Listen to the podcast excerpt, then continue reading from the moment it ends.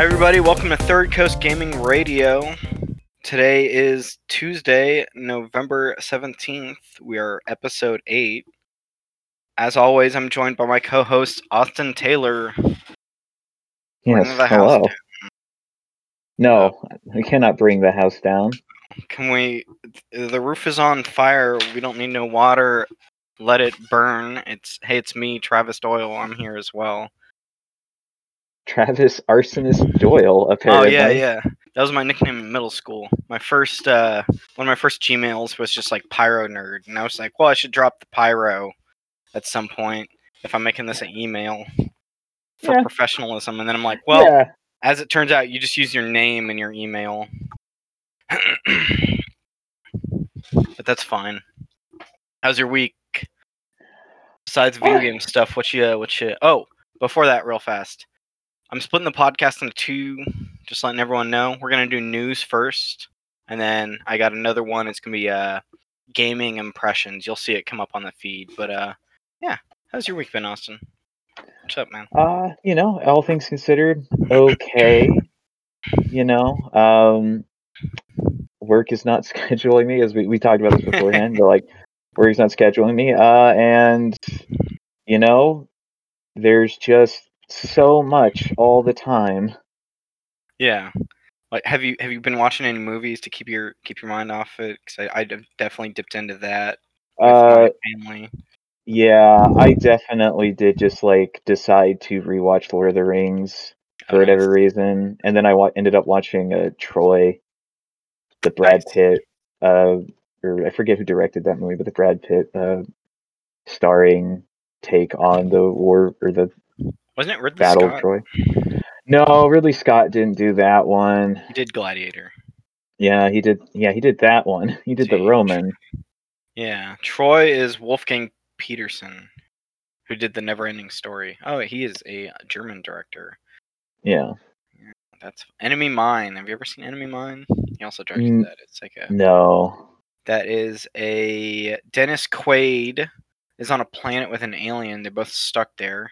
You know, it's like the same plot as like an episode of Star Trek, except it's a whole movie, and it's a big parallel to like our stuff with the Soviet Union or something. But um, man, Lord of the Rings. I uh, I bought a Risk Lord of the Rings edition from like 2004 for twenty dollars on eBay, and it's the trilogy version, and you and you have a bunch of Lord of the Rings minis in it. It's really cool.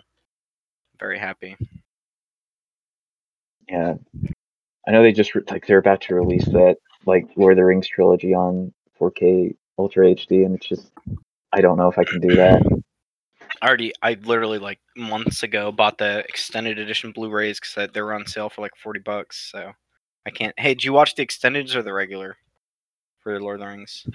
I watched the extended because Yeah. they took the theatrical cuts off of Netflix, Mm.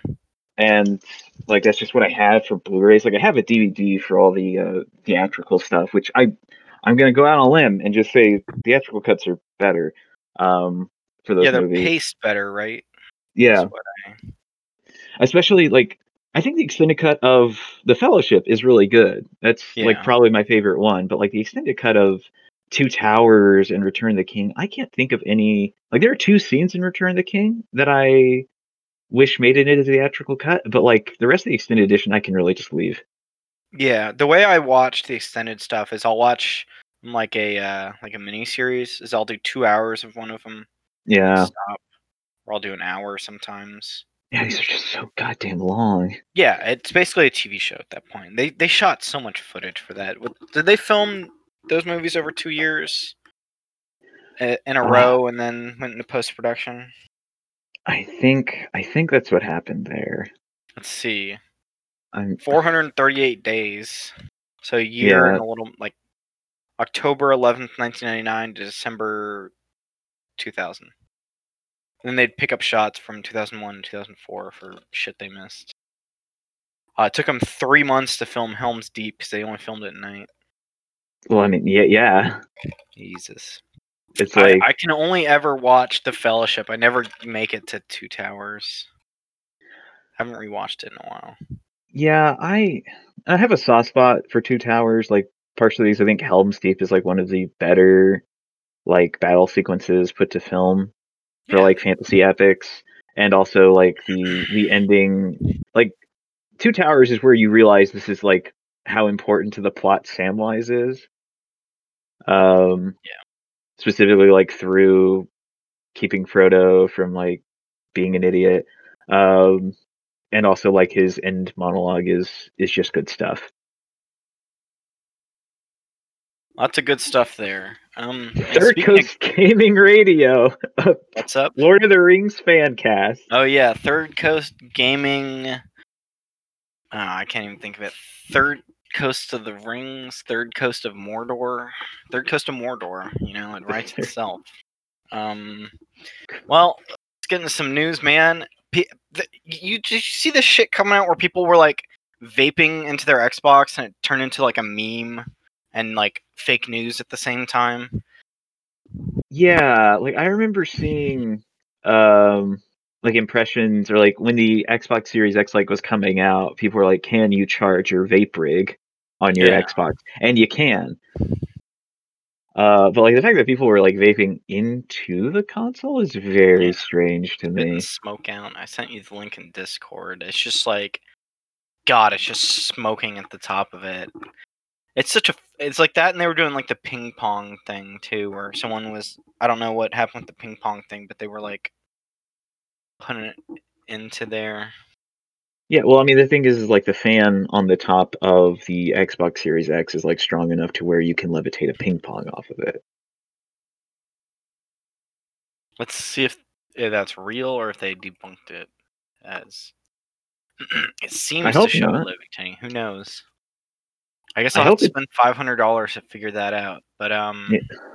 Microsoft put out a tweet that's like, "We can't believe we have to say this, but please don't blow vape smoke into your Series X." Come on, y'all, take care of your electronics. This is five hundred dollars, and yeah, we want your money, but like, please. He vopes like he blowed blew the smoke at the bottom of it, and it comes out the top. God, it just looks like a chimney. It's a cool image, but I hope that I, I I think this guy just warrant like voided his warranty. Oh yeah, All right. I wanted to get into um there's this article coming out from some Japanese like tech uh this this one's from the Motley Fool. It's by uh, Leo Sun. It's Sony's PS3 outsold the PS4 in Japan. And there's a lot of conversation recently from some stuff I've been watching where like the market share in Japan is pretty much only the Switch. It's like 80% of their market share is the Switch. So like PS4 not did not sell that well. So I have this sales figure. Uh, the Nintendo 3DS was the best selling there so far, along with the Vita, then the PS3, then the PS4. And this is from May 11th to 18th.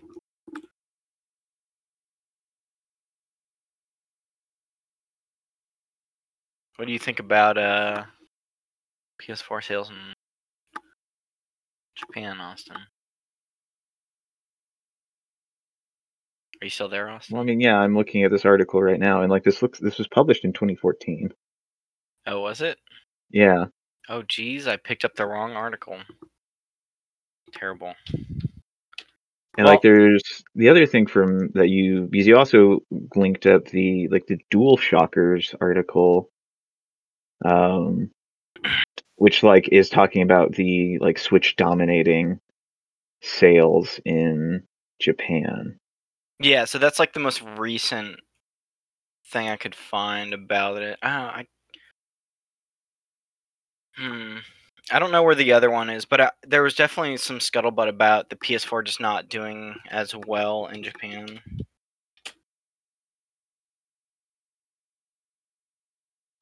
I mean, it's not particularly like hard to believe, right? Like it's I think there's a lot of like the way that we here in America sort of absorb video games is like is very different from how like people in Japan absorb video games as it relates to like work life uh balance and that sort of thing is my is like is my understanding of it Yeah. And there was a Bloomberg article talking about how a senior figure within PlayStation was disappointed by Japan's performance for the PS4. And they're talking about how the region was sidelined in the planning for the PS5's launch. So that I don't think they're focusing as much with the PS5 in Japan because the Switch is just so dominant there. yeah and that's yeah and that's not like that's not hard to believe like either i think like we like you see that coming up in like probably near the end of the ps4's life cycle um once like once the switch gets out there because like this is like a very convenient very portable console Yeah, and mo- Yeah. The 3DS was just so popular in Japan, and like Yeah. Monster Hunter sold so well on that. Like, I even though Monster Hunter World had like 10 million copies on like home consoles, it, they're still putting out like Monster Hunter stuff for the 3D for the Switch as well. I only bring up Capcom's Monster Hunter game because it's like a console seller. Like, there was stuff I was looking into where it's like Vita just didn't sell as well because it didn't have a Monster Hunter game.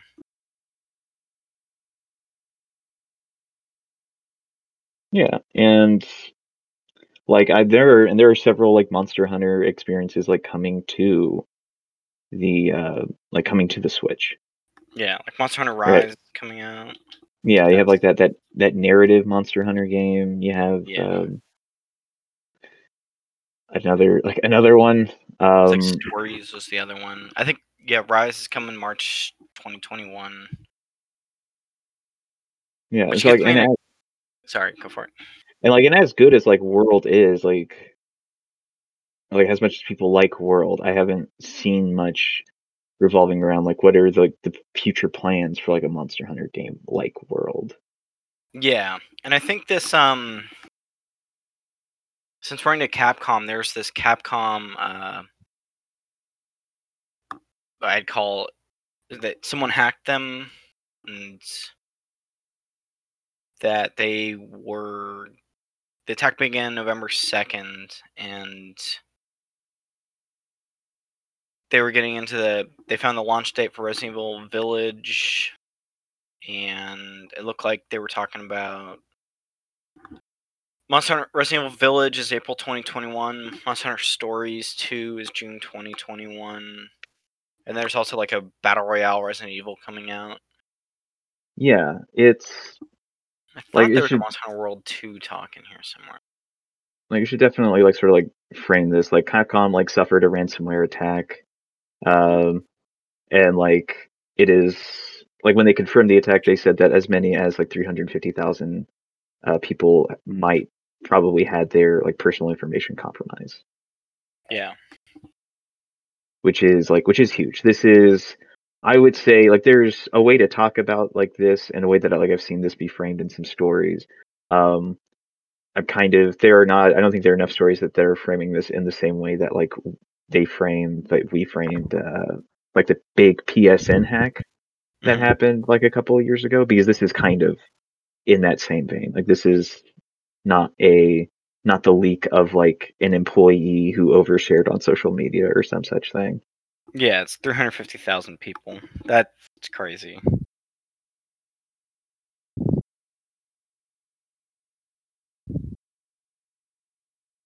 Let's see.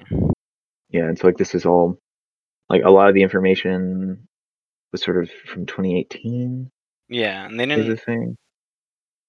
none of the at risk data contains credit card information, which I hope that's true.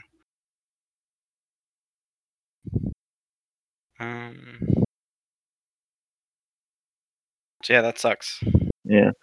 There is like there is like an interesting small bit here um in this write up It says the hackers exposed the payments made to Capcom for putting its games on certain platforms. Internal documents said Google Stadia paid Capcom 10 million for Resident Evil 7 and Resident Evil 8, and Sony paid 5 million to make Resident Evil uh, to, to Capcom to make Resident Evil 7 for PSVR. Um, so I think crazy. I think there's some interesting there's actually some interesting information in here as far as like understanding the kind of money that that companies throw around for say uh, console exclusive like things like the PSVR feature and um, a timed DLC Yeah. Because like that's something that we're seeing a lot of like we saw a lot of in this generation was like console exclusivity and like specific like console DLC that sort of thing. And it's interesting to note like how much money is kind of being moved around in those types of deals Yeah, Eh, I'm glad we can kind of see behind the curtain a little bit when they're doing stuff like that because it's like when you think about it, it's like why why would Capcom put Resident Evil Seven on PSVR and it, as it turned out, it's because Sony was like, hey, you here's five million, please make this for us, it'll be cool. You yeah know, pretty uh, cool. I don't think five.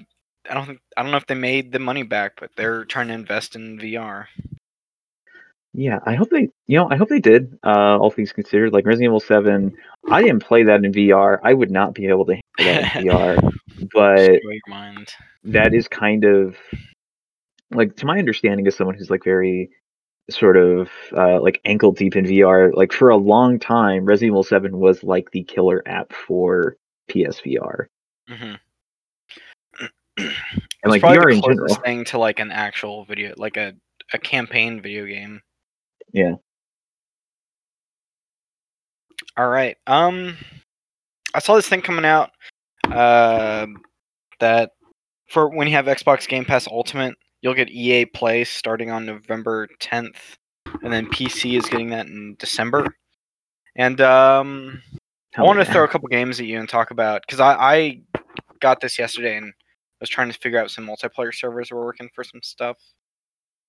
But uh, the big ones I saw were um, they have of Two, they have the Crysis series, the Dead Space series, SSX, Shadow of the Damned, Plants vs Zombies, EA Sports FIFA from like tw 2014 to 2020, and they do that with NHL and Madden as well.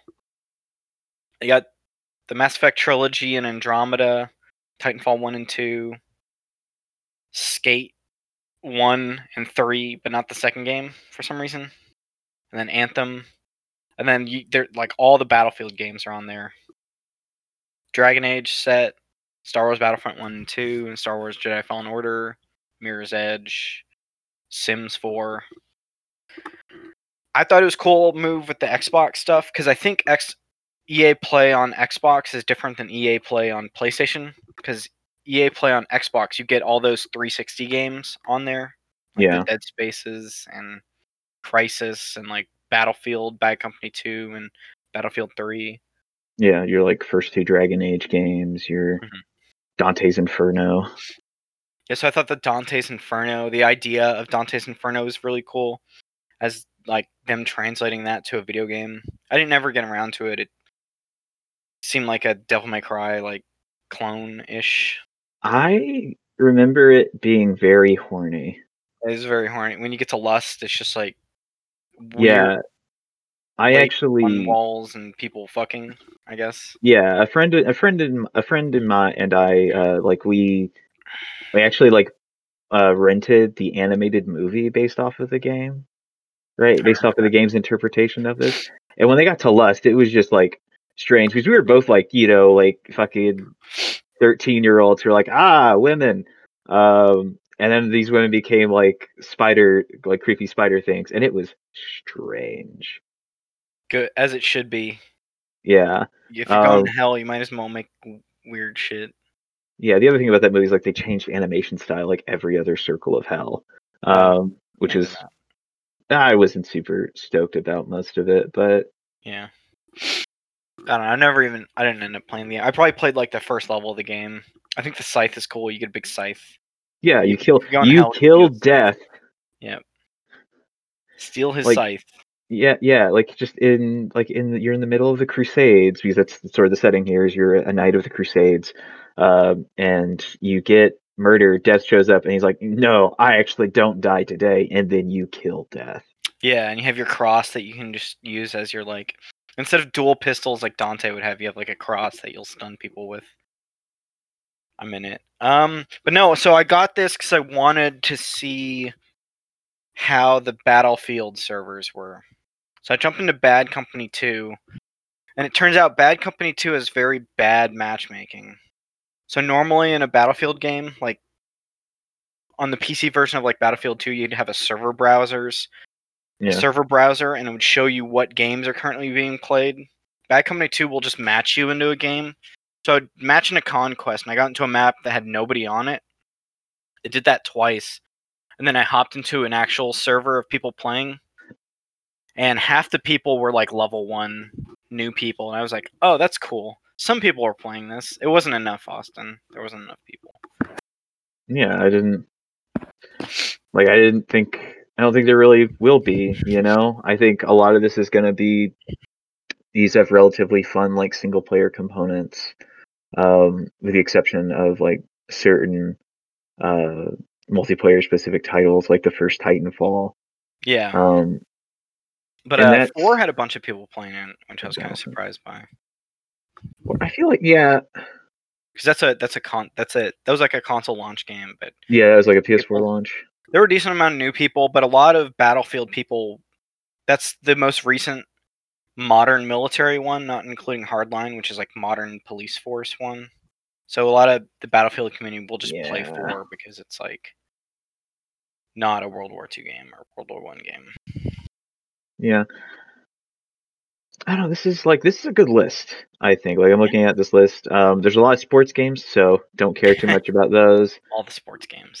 But like, you know, like just the other day, I was on Origin, um, and I was because of playing like some. I was playing a bit of Mass Effect Andromeda, and I saw that like Ti- Titanfall, you know, something I could buy there, and I had to seriously like stop myself from like making a really stupid decision and buying the first Titanfall, which I know no one's playing.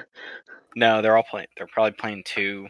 But maybe there are enough done. people playing the first Titanfall that like maybe I can get a sense of what that game was like. You'll probably get it. You could probably get into a server.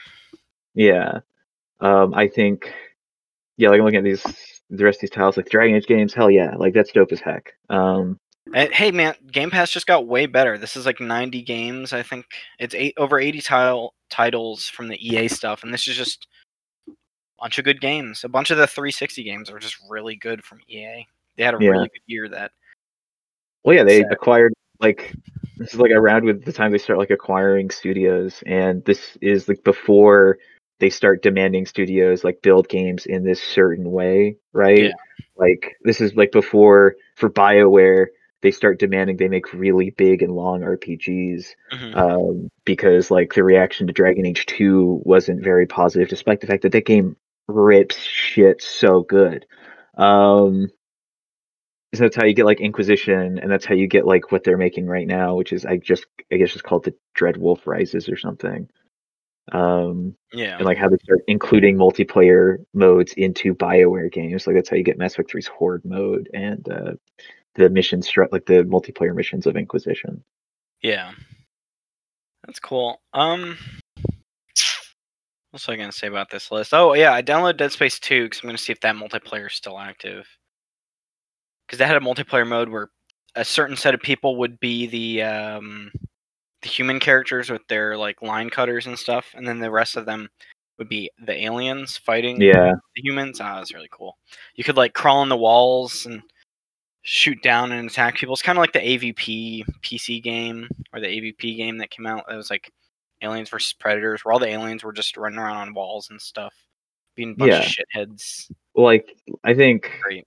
like yeah, well, because when that game was the thing, like that's very much like Left 4 Dead was huge, Yeah, that too. right? So that's how we get this like wave of uh like kind of inspired multiplayer modes where like you play as like wildly different um characters like depending on which side you're on. Mhm. And so stuff like playing as the necromorphs, like that's cool. Some of the AVP, like some of that AVP video game stuff is also really cool. I just wish like I remember not liking how the Predator felt in that game, but that's about it. Yeah, I man, I'm a, I must have like I pre-ordered the AVP thing when it came out on PS3, and I think I played a couple levels of it, and I was like, oh, this is trash. I wish Yeah. I hadn't pre-ordered this. It was like the uh, it's 2010. Ugh.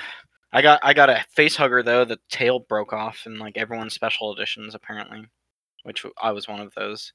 But um, there's a baby necromorph in a the Dead Space 2 multiplayer you could play as, and they would just run at people. Is the most terrifying thing. Christ, forgot. Like when you're yeah. playing as humans, you're just shooting all these necromorph babies that are running at you. This is the bomb. All right. My homework is uh, I'm gonna jump on that Battlefield One server on the Xbox One, see if people are playing that, and uh, Yeah. I'll tell you about it next week. Yeah, I, I, because who knows when? Because they say like arriving in to PC in December. I don't. The thing is, I don't know how much of this arrives to PC in December. Yeah, I'm curious what that curated list on. Like, I don't think. These thing is like for PC, you have potential to put all of this on PC, right? Like this is all something that we could get, and you know, not much of it interests me. Like I own what I want off of this list. You know, like I own all the Dragon Ages. I own Titanfall. Syndicate's not on here, so that's a bit of Oh, a yeah. bummer. Uh, because like I just again that Waypoint like stream that they did where they played Syndicate, I was like, damn, this looks good. Um, uh, I wonder like, if it works on PC. it does. You can get it on Origin. Um, and I've again I've had to stop myself. Um, I wonder if it's on Steam though. but stuff like just Origin. yeah, but stuff like uh, a way out would be I think something Yeah. to finally play that if I could find someone.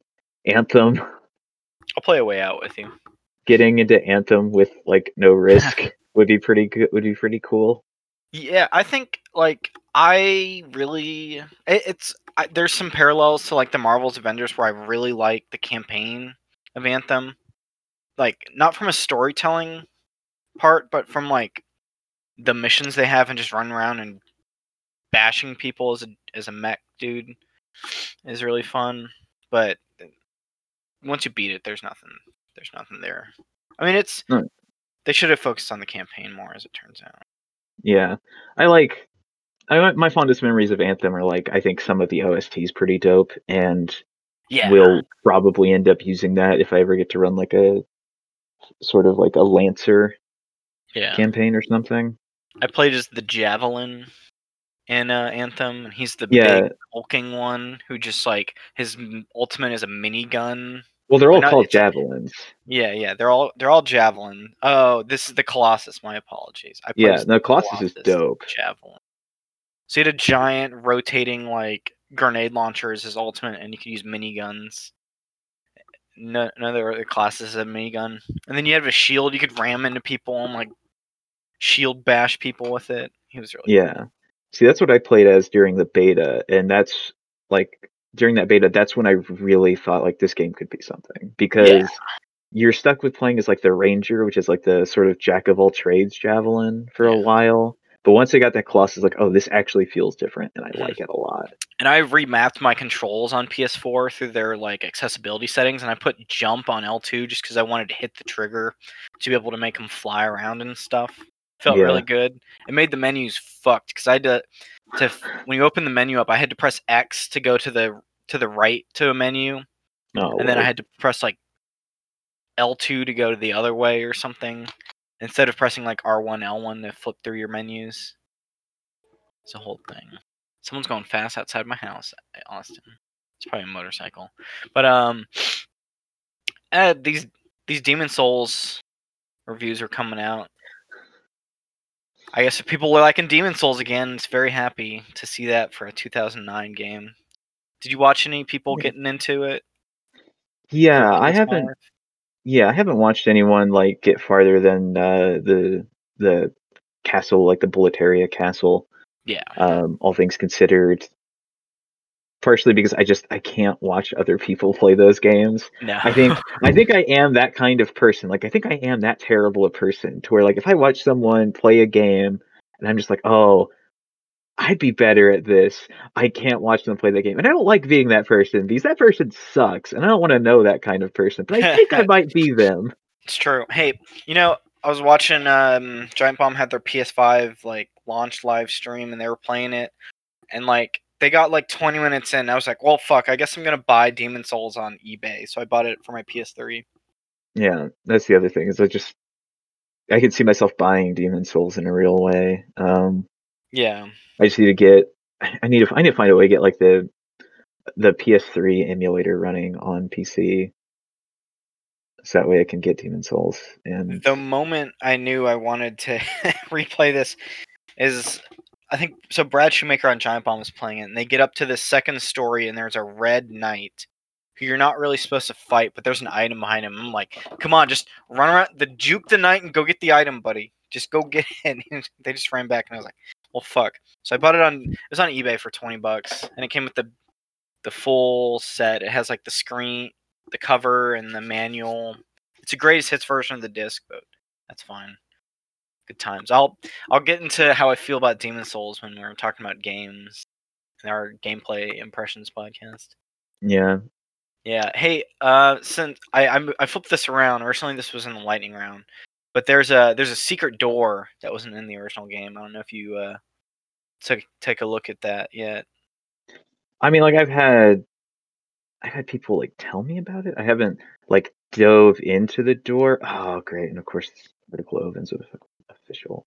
Okay. Um, let's going on? see. Yeah, I mean, it's just like I opened up the like opened up the article that you dropped, and like the it just immediately opens up with like the really shitty redesign of the official that they did. oh yeah. uh, he yeah, there's we could we could talk about like remake and aesthetic like probably when we're talking about like Shadow of the Colossus, I think, but yeah. um, I guess it's in one three, and you're still in uh, what was it? Uh, One three is the Boletaria Castle still. yeah, yeah, the Boletarian Palace. And like yeah, it's still pretty it's pretty early and you just no one seems to have been able to open it yet. And I'm I'm just waiting to hear what the ridiculous uh like steps you have to go through to open this door because this isn't the first time Bluepoint has added a secret door into one of their remakes. They did it for Shadow of the Colossus. Yeah, they did it for Shadow of the Colossus, and you had to collect 79 goddamn coins laying around the Forbidden Lands so you could open up a door at the bottom of the Shrine of Worship and you could get, like, Dormin's sword. oh yeah. Uh, Was it at the bottom? Mm, I I remember a bunch of people were trying to get to the top, and yeah, well, see, the, see, the top of the shrine is the Forbidden Garden, um, where you get to eat the cursed fruit, which will permanently damage your health, um, and also where you can go to get to the bridge. Like you can you can walk on like that that dope bridge. Yeah, because Um, the beginning of the game, the main characters cross this bridge to get to this sacred land where the Colossuses are, because they're not allowed there. And then the bridge breaks or something. Doesn't the bridge break? we can we can talk about it when we get to Shadow of the Colossus. Yeah. But like yeah, so that's what you would that's what you climb up to the top of the temple Oh, the dogs. at they the bottom borking. At the bottom of the temple. Um, Yeah. like but at the bottom of the temple, that's where you have this door that leads to like Dormin's. God damn it, to Dormin's Uh, throne room. Man, I should play. God, this is so. I'm I'm on this trailer. I should just play this. I haven't gotten past the first Colossus. They they have the uh, they have the hidden barrels from the Last Guardian too. The Yeah, there are Guardian East there are Easter eggs like all over that world. Um, all over that like interpretation of the the Forbidden Lands. Um, Yeah. Got beautiful and I just- tech. This tree and I think- button.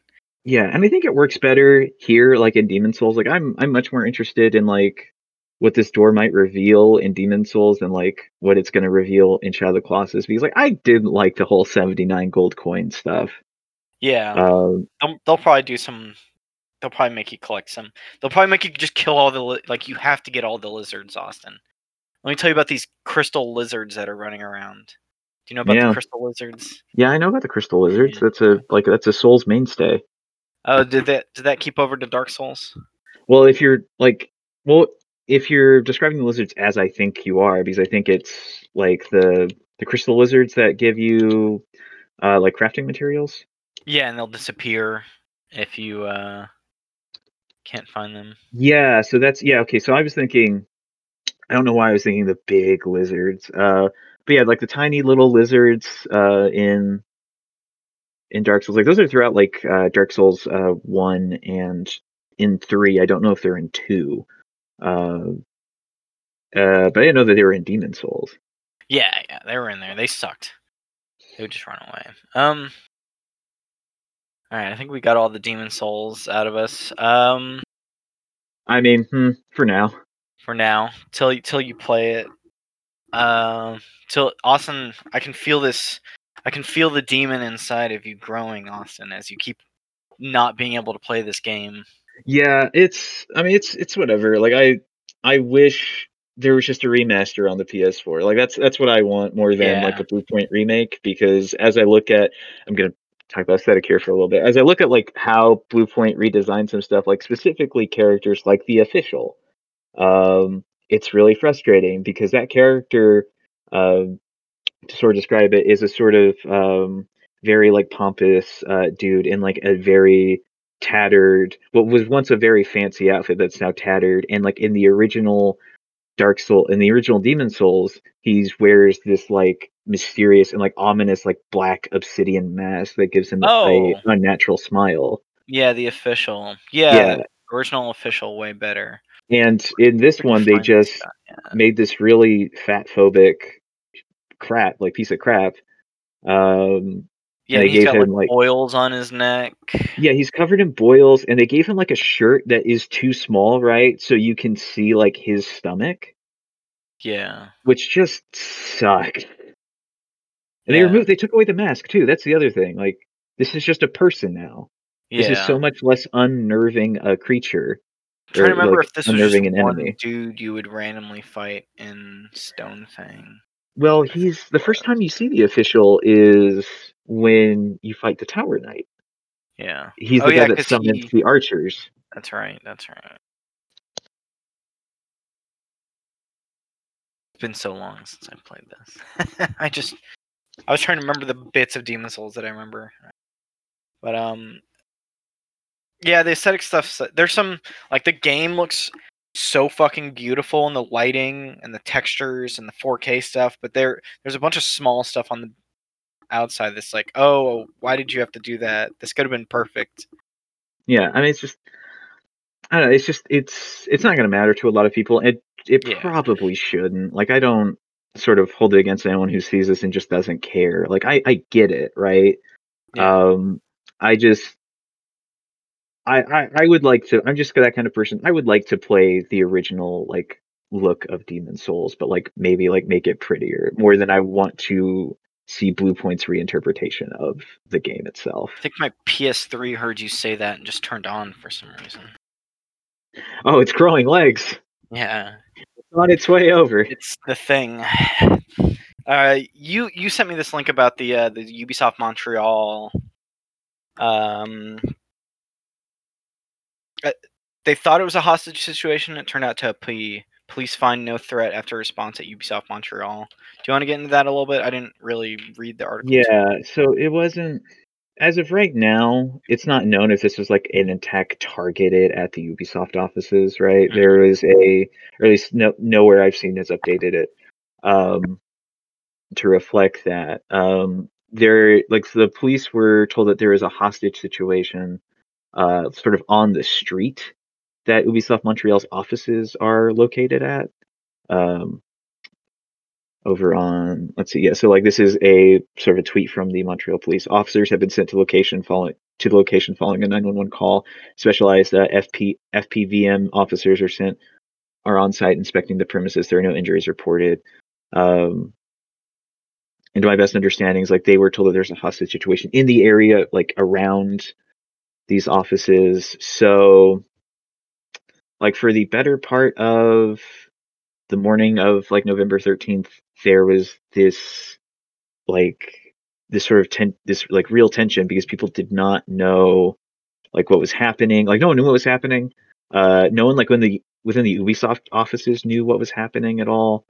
Um, uh, but like authorities just sort of came in and just had to clear everyone out of the street uh, as they sort of searched for this hostage situation. Well, Uh, I'm glad it got resolved. You know. Hopefully, we don't hear anything. Yeah, If something else was- actually happened, but yeah. seems No one was injured as reported. Uh, doesn't seem like again, no one was hurt. And from this Polygon article I'm reading, there doesn't seem to have been like a cause uh, attributed to to this area, like what the intents of the caller were.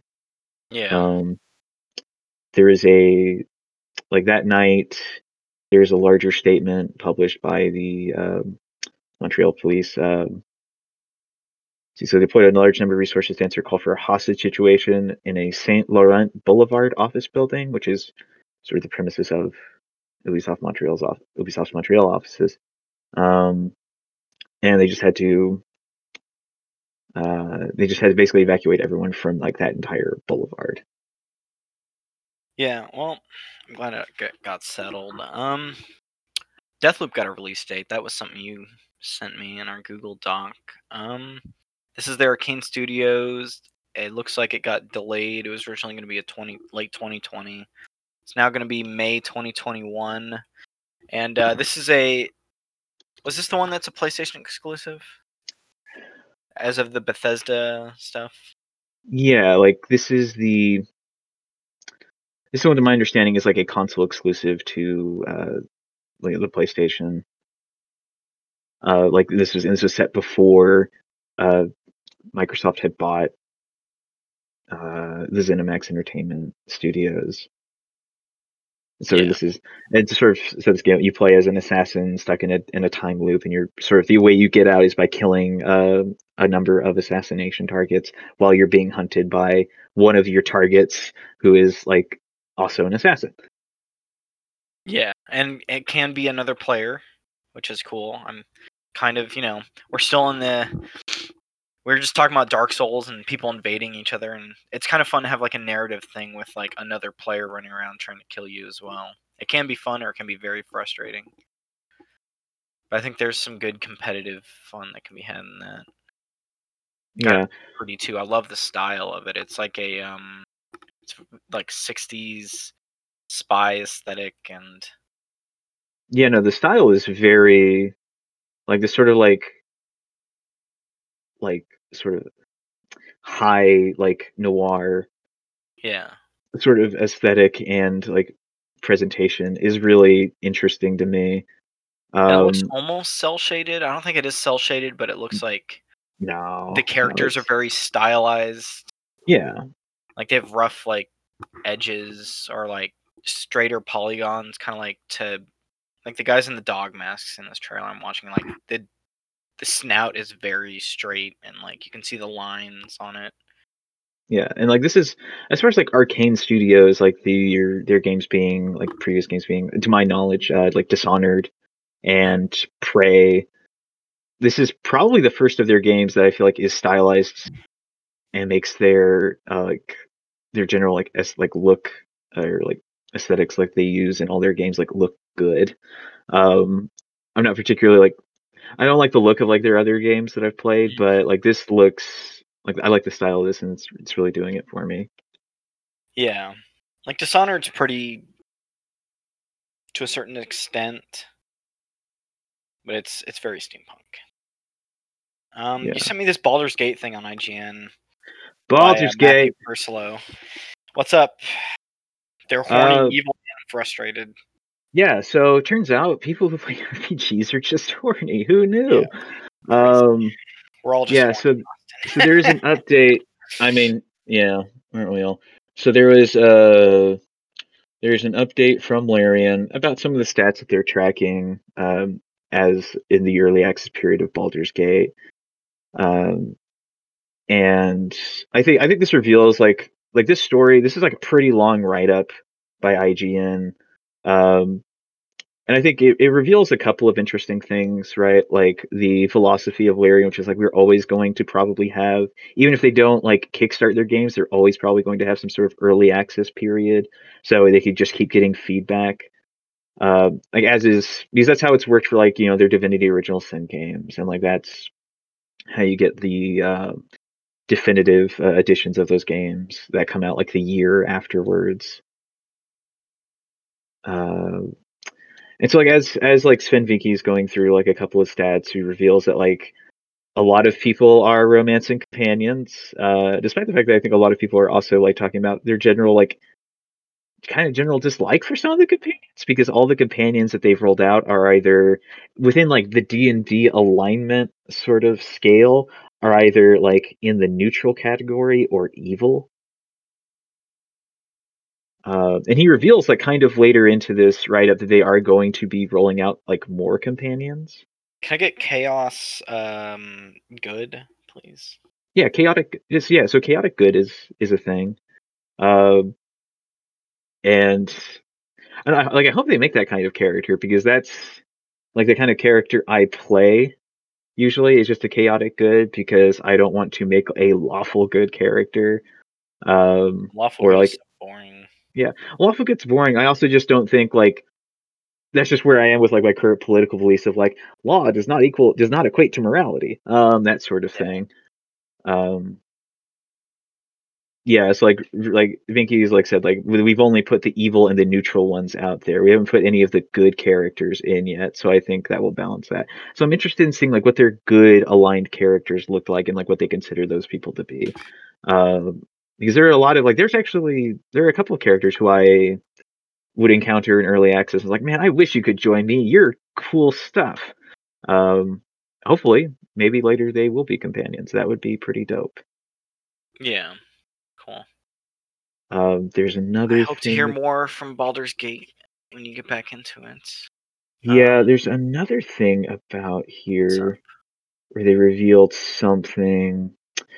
The other thing here is that they're going to look into making a mode that makes dice rolls less uh less random. Right? Like they there's a bit here where, where Vincke talks about making a a mode where the dice are kind of loaded in your favor. Which I think which I think is good. I think yeah, for, like the single player experience, it's like, hey, don't make me lose everything. Yeah, yeah, like the thing because like the thing that makes like D20, I don't necessarily think like D20 works all that well um as like the main die that you use. I think that's why like I find myself drawn more towards uh tabletop RPGs like Dungeon World and things that sort of use uh power that sort of use apocalypse world type mechanics where mostly you're rolling like 2d6s or a d12 uh to determine outcomes. And like the sort of the general like D20 thing in in Baldur's Gate 3 right now, it's just it feels it does feel really random because you can't level yourself up enough to the point where you can increase your attributes to really give you an edge. Uh, in a lot of checks, like in a lot of like charisma checks, you're probably at best going to get plus two unless you can find other modifiers out in the world that are all temporary. Um, so I'll be interested in seeing what they do to like make this a bit less random and like how that how that changes their sort of approach to making these uh check like decisions and how important like dice rolls are. well, um, moving on. There's uh, Twitch had their GlitchCon going on. Uh, was it Yeah. last week? Is it still going on right now? No, it's not going on right place now. November Um, fourteenth. yeah, so this was like over for like a couple of days like Twitch had this like GlitchCon uh sort of event where they it was basically a big ad for Twitch, right? Like this is is essentially what this is like they want to sort of say or show that they are fostering a diverse and positive community on Twitch uh which I don't know you know? It's like yeah sure um because they do they do very little on a general like on a day on a day base on a day to day basis Twitch does very little to actually like rein in like some of like the groups and uh communities that form on its platform in a real way Yeah, and I know they uh, were having some problems with the DMCA from music labels, like not let, wanting people to put their music in their stuff, or even like video games that had like uh soundtrack licensed soundtrack that they're supposed to be able to use. We're getting like DMCA notices. Yeah, cease and desist. Yeah, so like this is Oh, like comes after Be like right a couple of weeks. talk about it. Yeah, so like GlitchCon comes after like a number of weeks where Twitch is like really cracking down on DMCA takedowns uh, because the sort the music the sort of uh, background here is that the music industry is basically came calling, and once it's once it's cut, right, of like its music being like rebroadcast and uh, redistributed like over these uh, str- over these streams. So Twitch's response to that is uh, like are like is to uh, give out a number of DMCA takedowns, uh, or like notices of DMCA takedowns that like apply to things from like soundtrack music, like in-game soundtrack music, to the you know the regular things like third-party music that streamers bring on to their streams to liven up the environment. And they don't really address like what's going on with DMCA takedowns right now. They they addressed it like a little. They're gonna have a a dedicated like Q and A uh, and keynote as they like to discuss that later. I don't think they gave a date, so it's next month. There will be a town hall devoted to the topic of DMCA's next month. Um, and it's just it's just a real mess that this GlitchCon uh, event is happening like in the in the wake of as like Twitch does its best to reassure its communities and its audience that it's here for it um, and that it wants to support them in a real way like it's just how you end up getting things like like a uh, like a one million dollar donation to the AbleGamers uh, charity, which is a charity dedicated to providing uh, people with disabilities uh, with the means to play video games. And like that was a really, like that's a really good moment. Like that was really like that was good stuff. But it's hard to ignore everything else that is happening in the background of Twitch in this current moment. I hope they figure it out at some point. You know, they're they're a very big company, and didn't Amazon buy Twitch as well? Yeah, so like Twitch is yeah, that's the thing. Like Twitch is owned by Amazon. Um they bought them a while back, and it's just it's whew, I don't know. It's just it's a hard it's a hard thing to really to dissect in a real way, uh, in a very like sort of concise way because there's just there's so much happening with Twitch uh Yeah. in this current moment. The other thing about GlitchCon is that there are no like panels, right? Like there are no panels like about what it's like to like use this platform because so much of this was being like overseen by Twitch. It's like a lot of people like were not able to like use this sort of like a lot of people not able to use like GlitchCon to like discuss things like dealing with racism uh like in your in your communities and uh like how like the treat the treatment of like of uh women streamers on camera and that sort of thing uh which is something that to my understanding does regularly happen at like the live like in-person twitchcon Yeah, and even was in not like something they set up here female and of color influencers get weird stuff too. Like I've I've been on Twitter pages of people seeing just weird shit or just like weird comments and like games, like video game website postings, being like, "Oh, this person did their hair weird. Why the fuck are they dressed like that?" yeah it's gross comments. Yeah. And so like panels like usually give people like a place to like discuss that, talk about it, and like sort of process all that. And that was just that wasn't here at GlitchCon. Yeah, so I hope they Uh, find a way to like have a panel, be it like, you know, something akin to like a Zoom call of, hey, here's your three panelists. People can watch them have their discussion. Because it's possible you can set it up. They just didn't take the time to.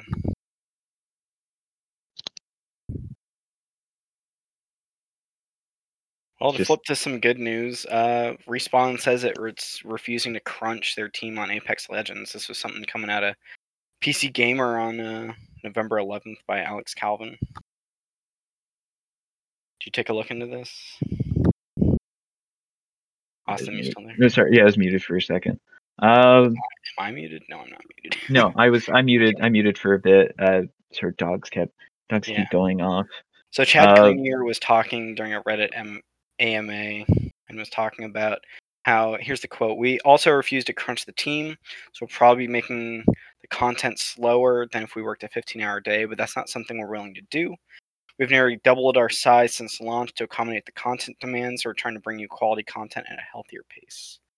Because they're saying it's extremely slow with updating right now during the pandemic. Yeah. Which that's good to hear. You know, what do you think? Yeah, I mean, I think like the thing is, is like I what the, story for Apex Legends, how it's like always kind of been presented. Is this gave like this gives respawn like this is so successful enough that it gives like respawn like space to sort of take a bit longer to dole out these updates to it, uh, so that way they don't have to like crunch and sacrifice the like mental and phy- emotional and physical mm-hmm. well-being of their employees. Yeah, and they can put out a statement about how you know you they are, are making this game without crunching. It is possible, you know, and they are still a popular. It is still a popular game.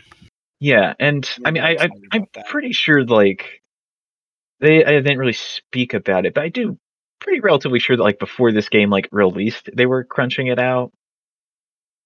Is my understanding. Um, and like I wouldn't be surprised if they were, but like once it's like hit, I think they were able to like back away from doing like like updates in the same way that like Fortnite updates, you know, like these like very Yeah. constant uh, sort of thing. And like that has like led to, led to some points in time for like I think like not Apex is like where their user base doesn't like kind of like drops a bit, not like ever to dangerous levels, I don't think, but it's a bit less like consistent with like how many people like are on Apex as compared to like Fortnite. Yeah, and Fortnite is just inherently got the popularity train. more Yeah, it has the- Yeah, it has the popularity and like the lack of any sort of sit like specific like aesthetic, so that way you can keep doing like stuff like the Marvel uh events and such. Whereas I don't think you could like make stuff like that work here in Apex. Yeah. All right, we are in the lightning round. Let's begin it. You know, um, there's a complete Nioh collection with Nioh one and two coming out. Um, what is it? It's coming to PS5. The pack. What's going on with this, Austin? I guess Austin disappeared, but that's okay. Um, ah, hello, okay, I'm here. oh hey, what's up? Yeah, sorry, dogs just So it's available on PS4 for the Nioh 2 Complete Edition. And the Nioh Collection is come available on PS5. Remastered for PS5 as well. Support 40k 120 FPS and faster load times. Yeah, so like this comes with the fact that like Nioh 2 is getting a complete edition that will be available on PS4. Um and then you'll be getting like the remastered games on PS5 which is going to come with like everything for those games. And I think it's it's interesting thing to know because this is to my understanding Nioh has just been like PlayStation exclusive for a while and I think this is probably like this is I think the start of a very long like couple of years where a lot we're just seeing a lot of remastered editions of games be re-released onto PS5. Yeah. That should be cool. Like- for people. I wish I got into them more. You sent me a link on this. Uh, Mass Effect modders have been unofficially remastering the trilogy for years. And they had their own N7 modding day come out where they put out a showcase of the different mods they were working on, right? Yeah, so this is so the article I linked here is a rock paper shotgun article written by uh, Imogen Beckhelling. Um, and so like when we like we talked about Mass Effect, we talked about N7 day news last week. Mhm.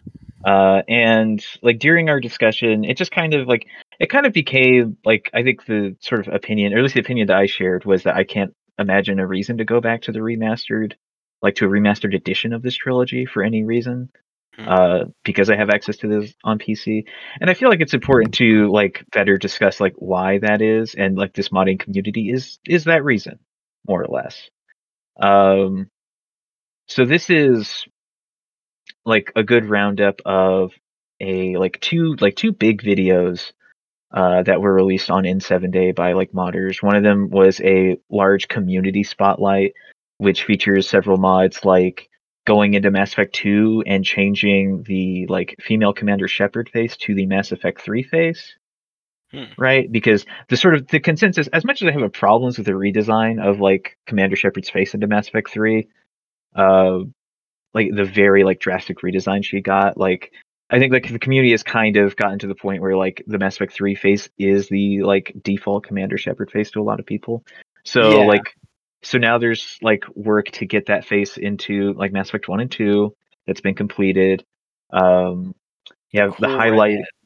yeah, the, the cool redhead Commander Shepard. I mm, then they added the female. Um, they let Fem Shepard do romance options with Miranda and Jack, which yeah. for Guy Shepard.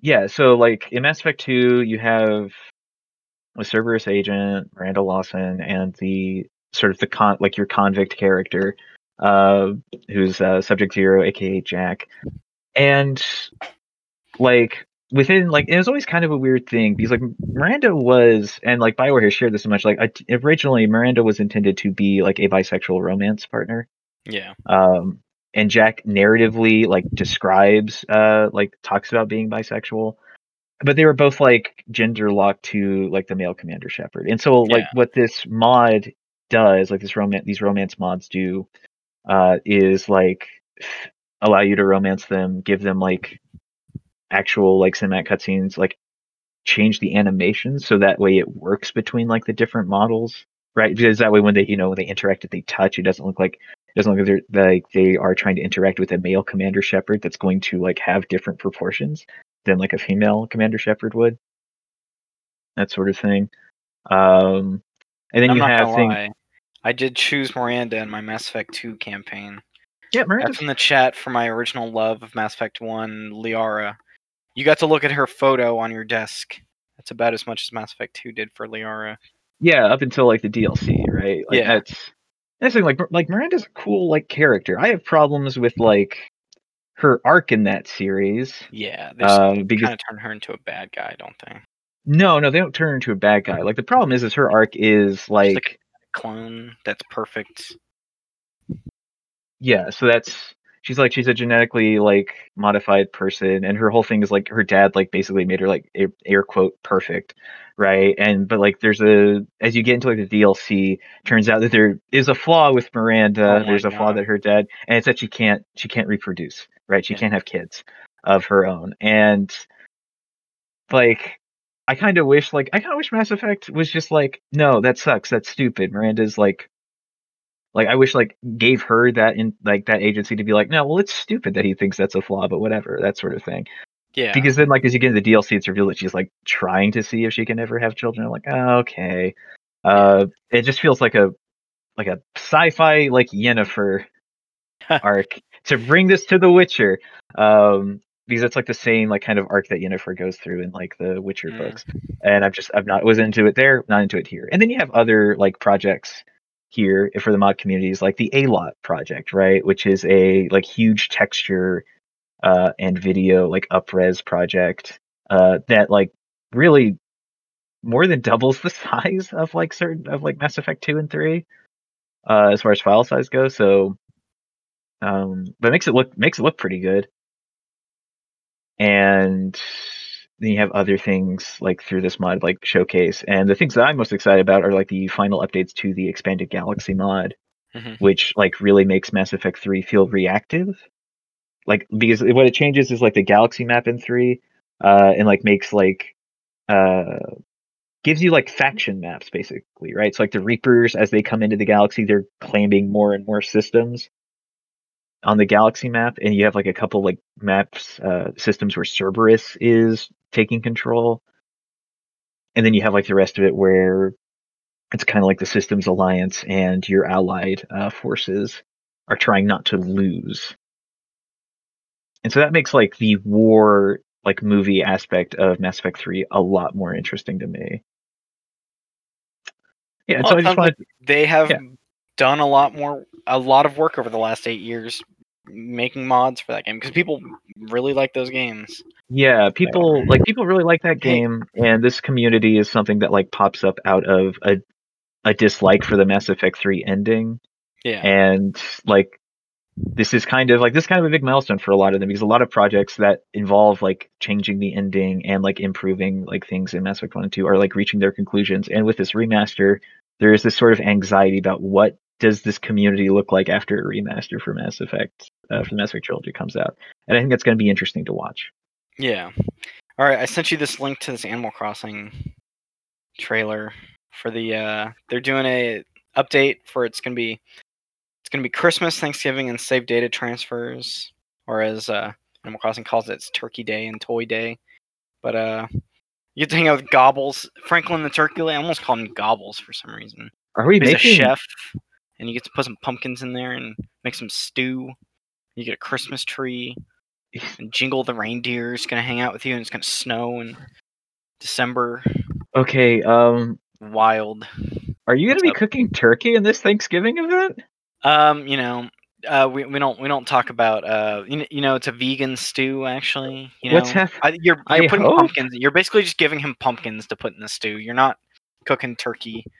Well, that's all they show, but like there are platters, like there are covered platters on this table of varying sizes. Travis, Yeah. are you going to make Franklin eat turkey? Yeah, make Franklin eat himself. I I fed little pieces of the chicken to the chicken because he was hungry. That's my social network reference of the day. But um, I feel like they, I have found like weird meat products in Animal Crossing, and be like, oh, this is weird because the animals are my residents too. Is this just like a, this is a Disney thing where there's like a a, a funny, they're funny animals who talk to you, and then they're all the regular animals that they Yeah. eat. I don't I don't know. I'm just everyone's vegan in Animal Crossing. It's fine, Sure. except for the wolves. They eat the rabbits, I guess. oh no. They're just it's my Metal Gear Solid Three Snake Eater. Bring it in with Animal Crossing. Yeah, but you don't- the animals. Yeah. There's some fan art from back in Yeah. the day in like a Game Informer that was Snake eating the Animal Crossing animals. Yeah, so what is it? So it's save data transfer functionality that's coming up? Yeah, so you can save, transfer your data, and they're gonna expand the catalog. And there's or how much storage space you have. Let's see if it says what the save data transfer thing is. If they've talked about it, allows you to transfer resident data to another system.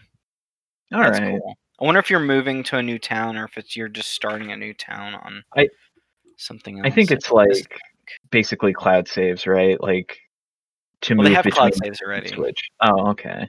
Hmm. Yeah, but th- it's about moving your island to another switch. For let's say we were roommates and we had one switch on an island. If I wanted to get my own island, I would get a switch and I could transfer my character to the other island to start my own thing. Lose my voice there a little bit, but that's okay. Let's see if I can find this dumb image. Nope, it's fine. Not gonna worry about it. Oh my god. All right. Um, I think was that the last thing on my lightning round thing? I think it is. Okay, we that is the end of the episode. Um, if y'all want to send us some emails, you know, I'll, I'll probably we'll probably do emails in the the news one. Maybe we'll do it in gameplay impressions. But yeah, hit, hit me up at Third Coast Gaming Radio 2 at gmail.com. Uh, where can where can everyone find you at, Austin? Yeah, on Twitter you can find me at beardless2, T W O 2. And I am at Travis23 Doyle. Thank you very much for joining us. Hope you all have a wonderful day. Talk to y'all later.